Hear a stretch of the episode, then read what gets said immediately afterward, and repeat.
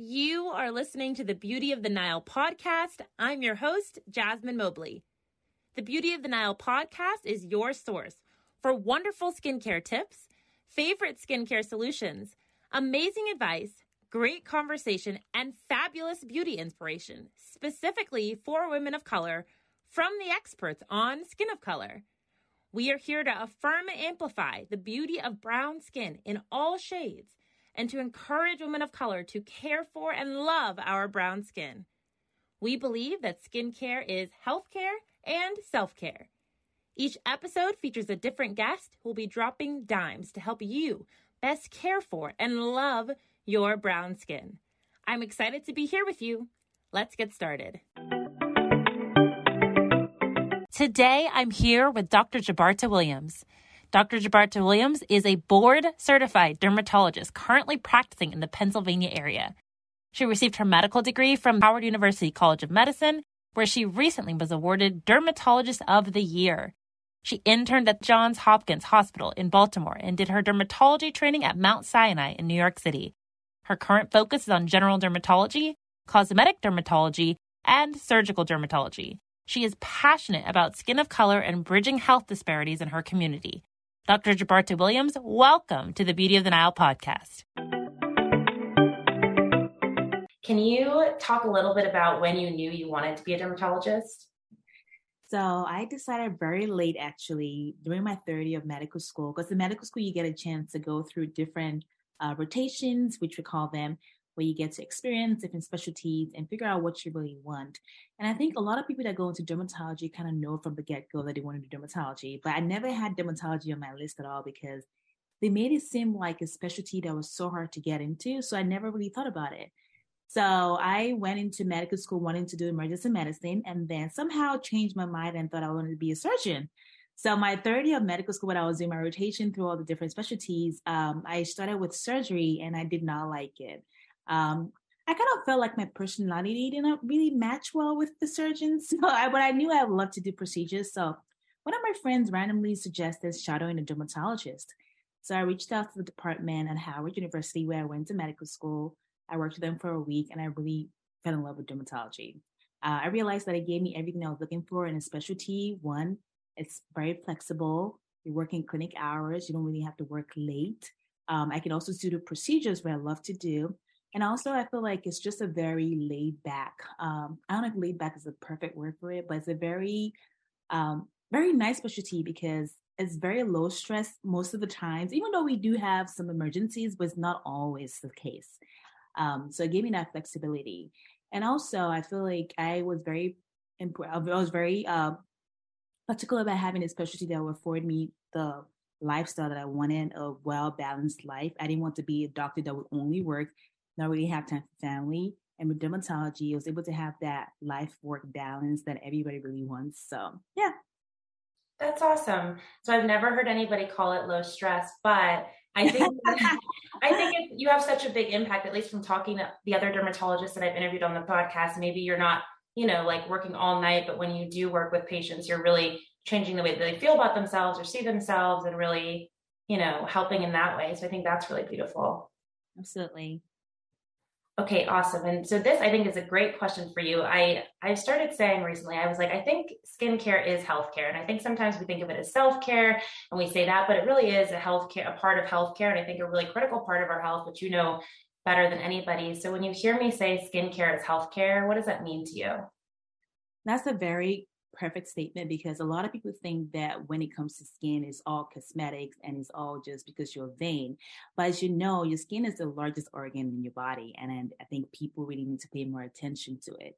To me, skincare is healthcare because it's a part of you. It's something that is a part of you that is visible to everybody, it's visible to you. And I think it has a lot of impact on people's mental well-being. So I think that uh, we should not undermine the importance of having good skin and just being you know, looking for for like a good dermatologist that'll take care of your skin. Yeah, I totally agree. And I know that you are very passionate about, you know, skin of color and understanding it and treating it. can you talk a little bit about some of the most common skin concerns that you see from patients of color? I would say if I were to pick one, I would choose hyperpigmentation because, as you know, we have melanin rich skin and if there's any inflammation in the skin the residual is for you to have dark spots. And most people come to me because not even because of the inflammation because of the dark spots that they have.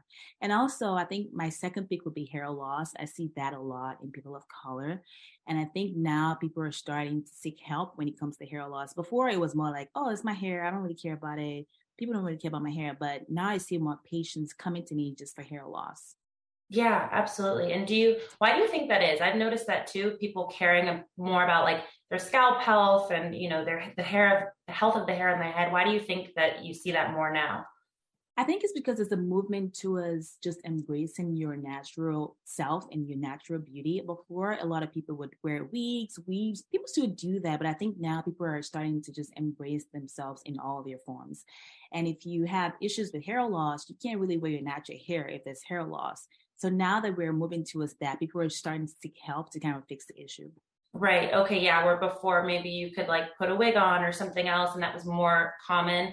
Um, and now people are like, wait a second, this is not what I thought. Yeah. Okay. That's great. And what do you say when patients come to you with hair loss issues? Um, what would be the biggest tip that you have for them in terms of addressing those issues? Well, it varies because it depends on the kind of hair loss they have in people of color, uh, the scarring hair loss is very common. So I always try to address the fundamental issue. Like, one is what is causing the inflammation on the scalp? What can we do to reduce the inflammation? And also, your hair care practices play a big role in what happens to your hair. So, and a lot of people don't really know how to manage their hair, especially like my curly, kinky hair folks. So, I kind of go through just a really good regimen they can follow and also try to figure out what I can do from a medical perspective to either decrease inflammation or stop the hair loss that they're experiencing. Yeah. Okay. Awesome. That's very, very helpful. Um, and when you touched on this a little bit earlier, you talked about how skincare impacts, you know, our mental health, emotional health. Can you talk a little bit about how you see skincare impact our health from emotional to physical to mental? Right? So, like I mentioned, your skin is what you're seeing every day, and that's what people are looking at. But people that have acne, especially, they, it really, really plays a big role in how you feel about yourself uh, because you're constantly looking in the mirror and seeing the bumps on your face. So, for me, it really does. Skin in general has a huge role when it comes to your mental well-being, because uh, I see it a lot in clinic. People are very sad when they have acne breakouts, and they're so happy once their skin is clear. So, and I think now I'm starting to see more people raise awareness about that that your skin is not just cosmetics you know it, it really plays a role in how you feel about yourself so it's very important.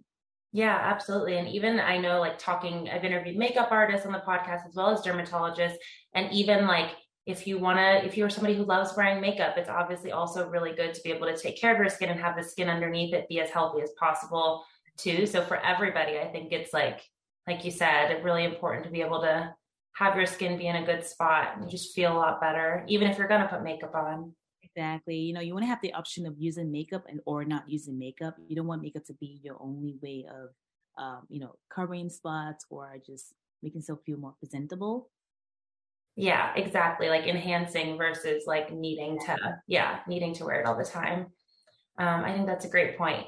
And for okay so for a lot of your patients or for any patients who are listening can you talk about the importance of having a dermatologist who specializes in treating and understanding skin of color when you have skincare concerns and you need help so, in a lot of trainings, um, like dermatology trainings, people were not really getting the opportunity to learn about the skin, you know, black skin, brown skin. But now we're they're starting to raise more awareness, and they're really encouraging dermatology residents to learn more about people of color. Um, and I think that if you if you live in a place where you don't get to see a lot of black brown patients, you don't really get to get that overall training that you need. Uh, so you have to kind of put in extra work to look at pictures, look at, you know, read about articles about things that affect people of color.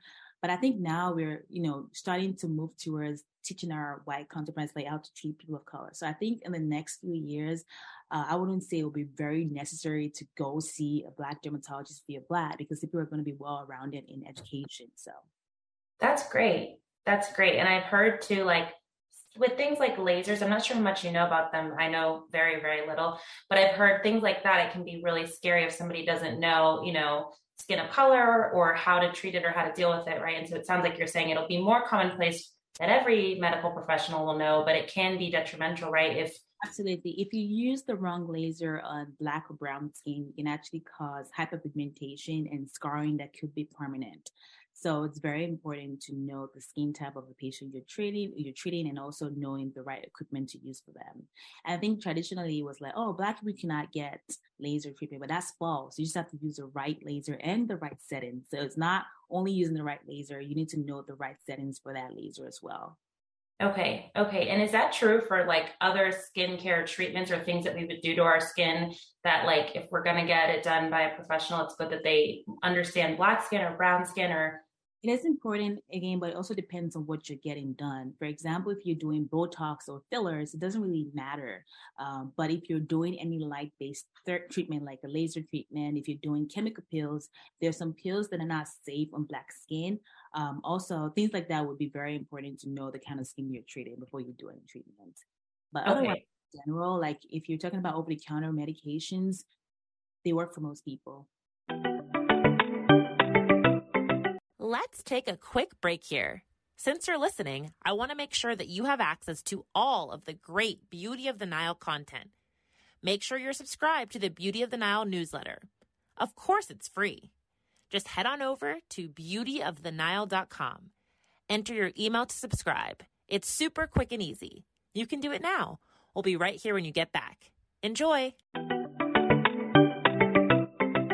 And for yourself, you have beautiful skin, obviously, and you are a professional, but I'm sure you've had skincare struggles in your life. Can you talk about what have been some of your own biggest skincare struggles? I've always had very sensitive skin. Um, and also I have eczema as well. So, so I can't really use a lot of products that people can use because my skin would react like, like this, like within two days, I would have a rash.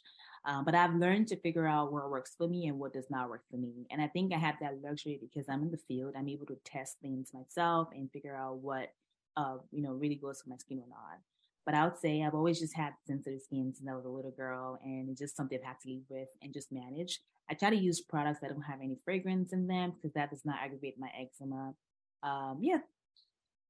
Okay, awesome. So you look at ingredients and you're pretty particular about them, and then you avoid fragrances. Those are kind of your big Yes, and I always, I never start multiple products at once. I like to do one at a time, just in case my skin does not tolerate it. I'm able to really know the pinpoint which product is not working. And I think that that's a mistake a lot of people make. They start like 10 things at once and your skin is reacting. You're not able to tell what your skin is reacting to. So I always just recommend starting one thing at a time and then adding more as you go. Okay, okay, awesome. So everybody should not be trying like six new products necessarily at once. Okay. So we should all listen to that probably. Um, awesome. Okay. And then for you, you, you talked a little bit about lasers and chemical peels before. Are there any like treatments like that that you've tried that maybe like people listening haven't heard of or haven't used before? I haven't done a lot of a lot of procedures on myself. One thing that I've done that I really love would be the platelet-rich plasma for hair loss. Uh, I just wanted to try it out to see what it feels like before recommending it to patients. I don't really have hair loss, but I was just interested to see what the process felt like. So what they do is they draw your blood, spin it in the centrifuge, and then take a portion of it that has the growth factors and then inject that into your scalp. And I love this treatment for people that have female or male pattern hair loss because it really works for those people but it's quite expensive and it does not always work. Those are the downsides to that treatment. And I like Botox. I like to get Botox like every three to six months when I remember. Uh, I think I just like the way it makes my, you know, it makes your skin look smooth. And if you wear makeup, it actually makes your makeup look really good too. Um, yeah, those two things I do. Oh wow. Okay. So first of all, the the platelet rich plasma, I've heard of that, but I didn't know exactly how it works. So that was very cool. Um, and when you said sometimes it doesn't work for people, when it doesn't work for them, why is that? Is it something about their type of hair loss or? Yeah, so one, it doesn't always work for every hair loss. I prefer it for those that have the female or male pattern hair loss, which we also call androgenetic hair loss. Um, but we use it, some people use it for scarring hair loss. I'm not sure if it really works in that setting. But also, as you know, they're drawing your blood and they're injecting it back in. So if, you know, different factors go into that. if you don't have enough growth factors, then you might not see enough results. You know, it just varies. It's not a constant thing.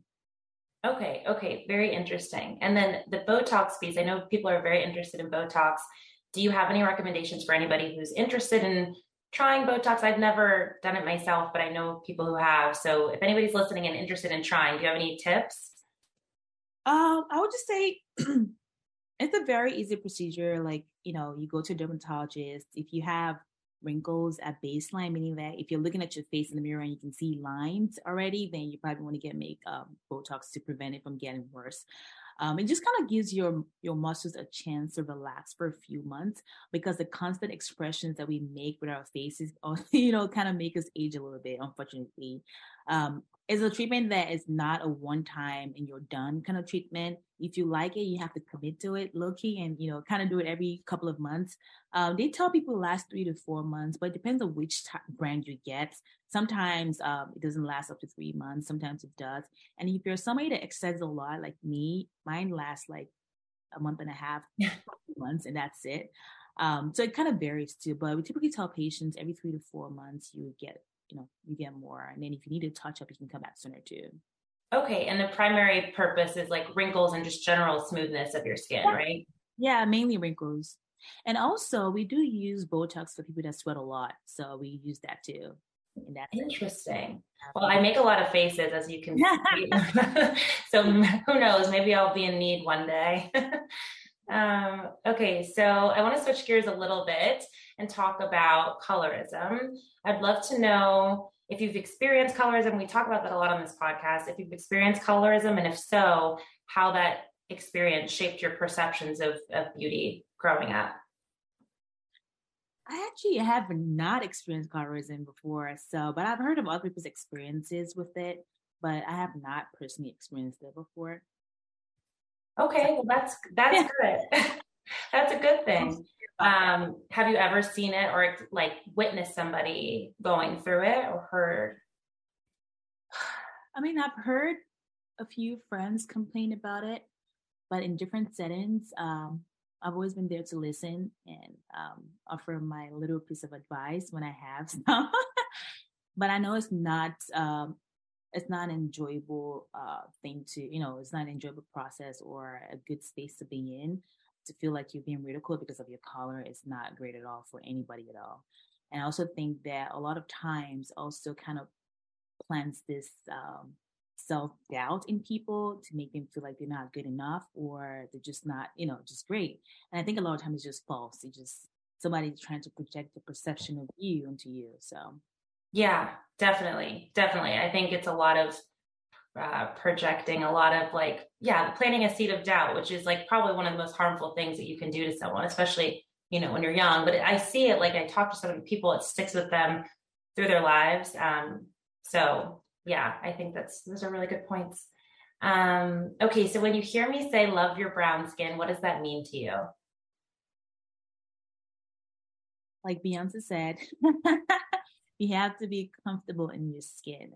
Uh, I think all shades of brown, all shades of black are, are, beautiful. All of us are made in our unique ways, and you have to really learn to embrace that and really love yourself for who you really are.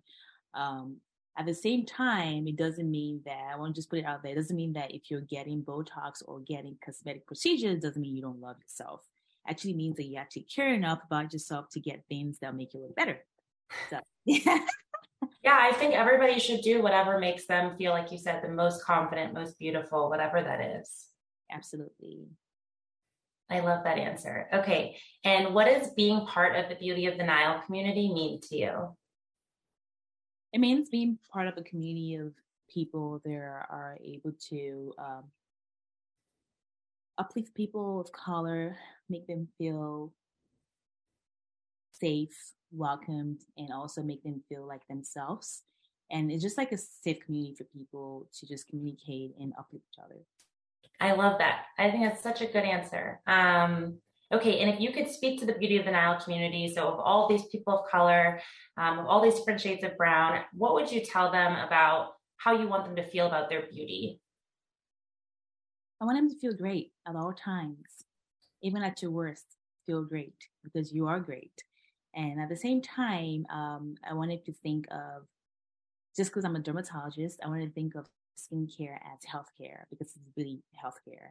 And also, um, I want them to remember that it's just, you know, sometimes you might be in situations where you don't feel as great or you don't feel as good. Remember that it's not really you, it might be somebody else trying to project their feelings onto you. So it's a very thin line. It's very important to differentiate that. And also, I always talk about sunscreen all the time. So I always try to plug it in every conversation I have.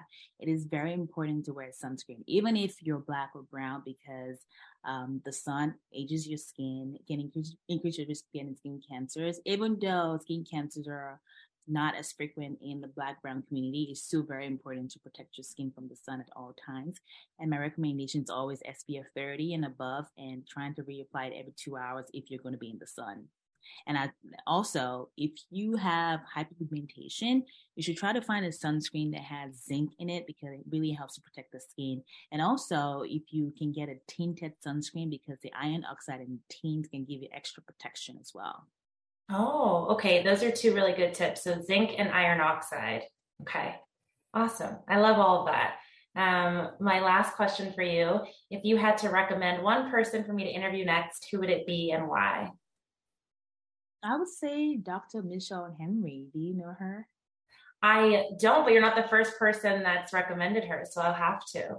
She is very amazing. She's an amazing dermatologist in New York. I adore her. She is goals. uh, I think that she's somebody that's really opening up the space for people like us uh, and making it, you know, look like it's something that we can do. And she's very humble, very knowledgeable, very sweet. I've heard her talk at different, uh, you know, talks before, and she's very amazing. That would be one person I would recommend. I know she's very busy. She does a lot of media stuff. But if you can get her to come on your podcast, that would be a win. Awesome. I will definitely reach out. You're not the first person who's mentioned her. So now she's been nominated a few times. Yeah. Um, well, I have loved having you today on the Beauty of the Nile podcast. So thank you for being a part of the podcast and of the Beauty of the Nile community and the Love Your Brown Skin movement. Um, for anybody who wants to stay connected, where can they find you on social media? I go by Dr. Jabs the Derm on TikTok as well as uh, Instagram. I have a Twitter account, but I don't really post much on it. I think it's the same name too. yeah. Okay. If they find you on Twitter, they won't see much, but they'll at least find you. So maybe maybe find you on Instagram and TikTok. Um, I try to post a lot of quite a few skincare tips and uh, videos and Instagram and my TikTok too. But Yes, I love your videos. So everybody should find you there, and I'll link it in the show notes too, so everyone can find it. Um, and we're over at Beauty of the Nile on Instagram and beautyofthenile.com. Thanks for being here. Thank you for having me. I hope you all enjoyed this conversation as much as I did. Dr. Jabarta Williams was such an enriching and informative guest. I loved her point that being on the receiving end of colorism has nothing to do with your own shortcomings and everything to do with the shortcomings of the person spewing negativity your way. And did you catch the gems she shared about tackling hyperpigmentation and acne? Amazing. I'm excited to continue to bring you amazing, empowering, enriching conversations for women of color from the experts on skin of color. This is Jasmine Mobley, and you've been listening to the Beauty of the Nile podcast. Beauty of the Nile is your source for wonderful skincare tips favorite skincare solutions, amazing advice, great conversation, and fabulous beauty inspiration, specifically for women of color from the experts on skin of color. Love your brown skin. Tune in next week, same time, same place, for more stellar information and a new amazing guest who will be dropping gems. You won't want to miss it. For more great content, head to beautyofthenile.com to sign up for our free newsletter and to be the first to know what's next at Beauty of the Nile. Join us on Instagram and all social channels at Beauty of the Nile. And join our Facebook group, Beauty of the Nile Community. We can't wait to connect and grow with you. Until next week, enjoy life.